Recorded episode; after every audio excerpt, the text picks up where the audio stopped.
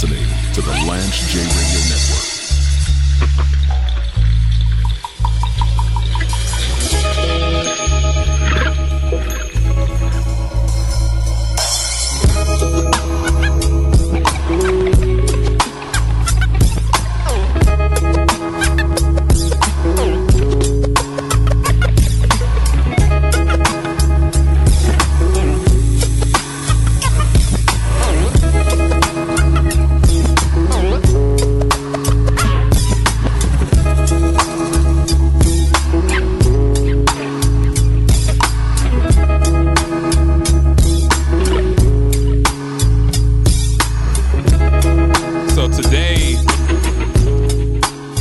I've repeatedly, I don't I don't really talk about my family a lot on this show.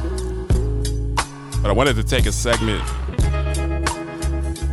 And this might be a little bit difficult for me to get through, but today would have been my grandfather's 97th birthday. Charles Bradford, who was an iconic preacher in, in the denomination that I grew up with as a, a Seventh day Adventist. Um, he was the basically the equivalent of the CEO of the Seventh Day Adventist Church in North America,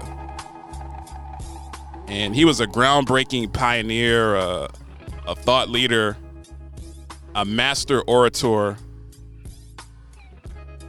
someone that loved the Word of God, loved people, and he was one of one of my best friends. I was really, really, really close to my grandfather, and he passed away last fall. So this is this is the first birthday that he has not been with us. And I loved my grandfather. I adored my grandfather. I worshiped the ground that my grandfather walked on. I always say when I was 7 years old, my late mother, Sharon Lewis would take me to to see my grandfather, he had just been elected and, and was in this CEO position. And every time I would visit my grandfather, he would insist that I sat in his chair. So I'm going into this big corporate building. I'm young, I'm only seven, eight years old, but I know that my grandfather is different. This is the 80s. He has this big corner office all of these people of Caucasian descent working for him, which was just not heard of during that time. And he would always say, he'd say, Jay, you come and sit on my lap, or you come, I'm gonna get out my chair, you come sit in sit in my sit in the big chair. And he would tell me, he'd say, he'd say, Jay, you're gonna run this church one day. You're gonna sit in this chair one day. And that always meant a lot to me. Now, I didn't go into the ministry, but it meant so much to me that my grandfather was instilling in me at age seven, age eight, that your expectation is to sit in the corner office and sit in the big chair. I expect you to be a leader. I expect you to be a CEO. I expect you to be successful. I expect you to be well educated, well versed. I expect you to have a, a wide, dazzling vernacular and vocabulary. I expect those things out of you.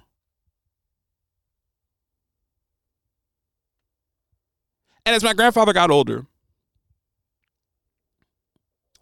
when he retired and I was in college, my grandfather had a bout with prostate cancer. And when you're a public figure and you travel a lot, sometimes I think with my with my with my mother and my uncles, my my grandfather wasn't always home. Uh, he was a loving father, but he was on the road a lot. He was preaching. He was going to other countries. And so I think as my mom and, and my uncles were growing up, they they had him around sometimes. Uh, definitely not in a neglectful fashion, but it's just it's hard to be in two places at once. I think they went with him as much as they could, but sometimes they would go for weeks at a time, and my grandfather would be would be out of the country, or they would go down with my with my aunt down to Jacksonville because my my grandfather and grandmother would be out of the country. I came along during a time where he was really retiring at the end of his career. I had my grandfather's undivided attention.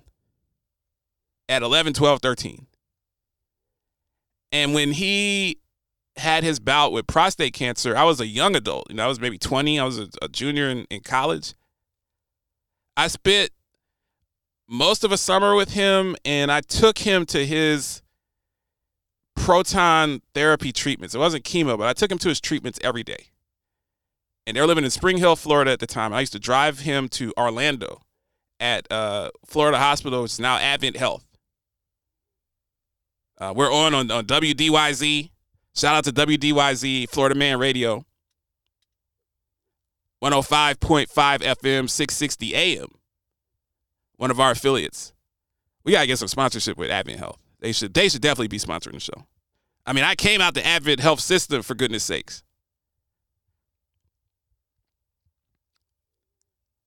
We got really close when I took him to those appointments because I saw his vulnerability. And, and when your when your grandfather's a public figure and, and many people think that he's anointed and, and such a an amazing transcendent speaker.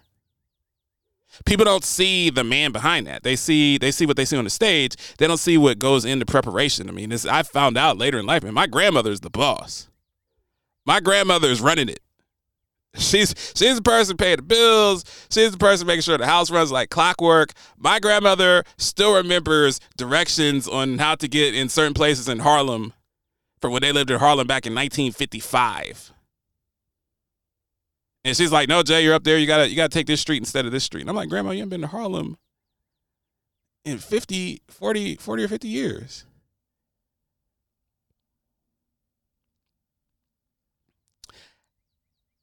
Seeing the vulnerability of my grandfather's really changed our relationship. And I got really close to him as he aged. He wasn't the legendary pastor anymore. He was just an elderly man that wanted to spend time with his family. But I was his chauffeur. We spent so much time trying to find restaurants during COVID to eat outside or, or to get takeout. And I was driving a Range Rover at the time he would be shotgun in the Range Rover. I drive him around Huntsville, Alabama as he aged and got older, his health deteriorated. I remember he couldn't ride with me anymore. And this time last year, he was in the hospital. He was kind of nearing the end. He was in a nursing home. And I remember going to see him and I was crying because I just, you know, I was losing my grandfather and I, and I loved him. Like I said, I adored him. And I'll never forget my grandfather he was kind of kind of half in it, and I came in. He looked up at me. He said, "Hey, what's going on, Jay?" And he noticed that I was crying. He looked up at me, and he kind of perked up. He said, "He said, son, I am 96 years old. What were you expecting to happen?" And he was like, "Take it like a man." And he was like, "While you're taking it like a man, go and get me a diet Vernors." and when he said that, you know, he explained to me that he was ready and then he lived a full life and it completely changed you know a good leader is always showing you something to the very end. He wasn't worried about his soul salvation. He wasn't worried about any of those things. He just wanted to spend some time with me and he wanted a diet ginger ale or a diet Vernors because they didn't have that at the nursing home. So i'd be like all right granddad i'm going go up to, to walgreens get you a 24 pack of diet ginger ale and we would sit and talk, and we would sit and we talk about spiritual things. And he told me, he said, When I die, I want you to do these things. I want you to step up and be a leader in our family. I want you to step up and help people in our church. Use your talents. Even though you're not a pastor, use your talents to help the church. So I, I miss my grandfather and love him. And, and I've talked about this before. While my grandfather was dying, my mother contracted COVID 19 and subsequently passed from COVID 19. So I lost my grandfather who I adored, and my mother, who I adored, a couple of days apart from one another. I literally watched my grandfather pass away the same day that my mother was put on a ventilator. And I had to watch my mom suffer. And the hospital she was at, Madison Hospital out in, in Alabama, they did the best they could. The nurses were on top of it. They they took great care of her. Uh, my mother was vaccinated and boosted and we thought my mother was healthy. I had COVID the same time she had it. I felt bad for maybe a day and a half, two days. She ultimately perished from it, and and I and I talk about it not just to to to think of those who we have lost and my loved ones, but to talk about just family and mental health, uh, I just can't speak on how depressed and how sickening it was. Uh, these are arguably the two two of the most influential people in my life outside of my father.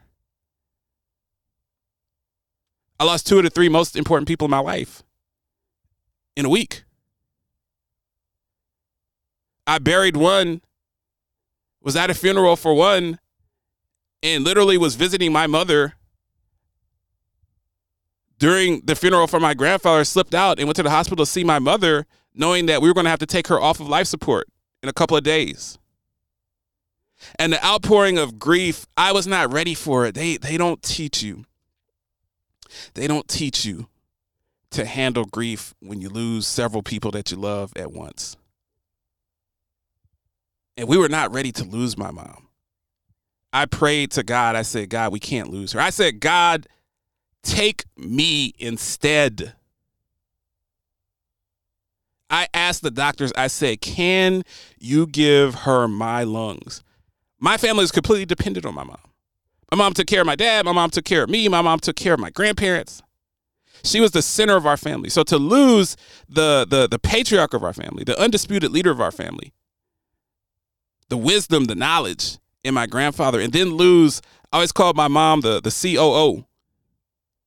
It was devastating to me. And I don't I don't know how I survived it. Uh, my wife was really been wonderful. I wouldn't have made it without my wife. My father's been supportive. We've we've supported each other. But it, it was it was a devastating experience. And and I just say this, I'm talking about it. I don't usually talk about it, but it's actually kind of cathartic.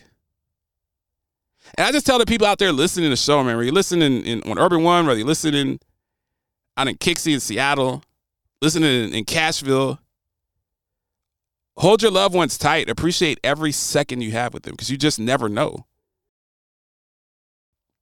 As I wrap up, I got so much from my grandfather and from my mother. And I spend a lot of time with my grandmother now. And it's like my grandmother's become my bestie.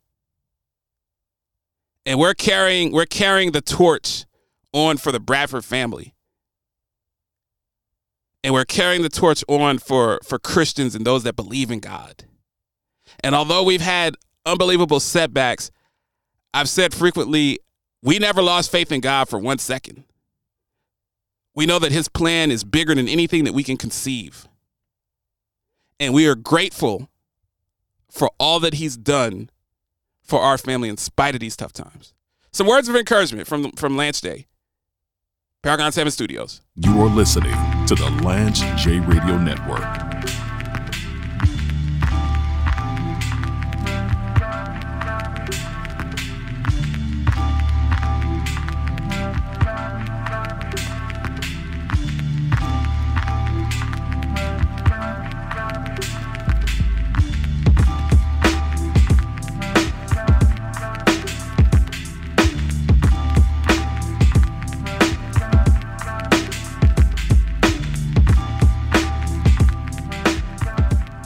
Are a business owner in the DMV and looking to expand your consumer base, Ward 8 is now accepting applications for an amazing retail project.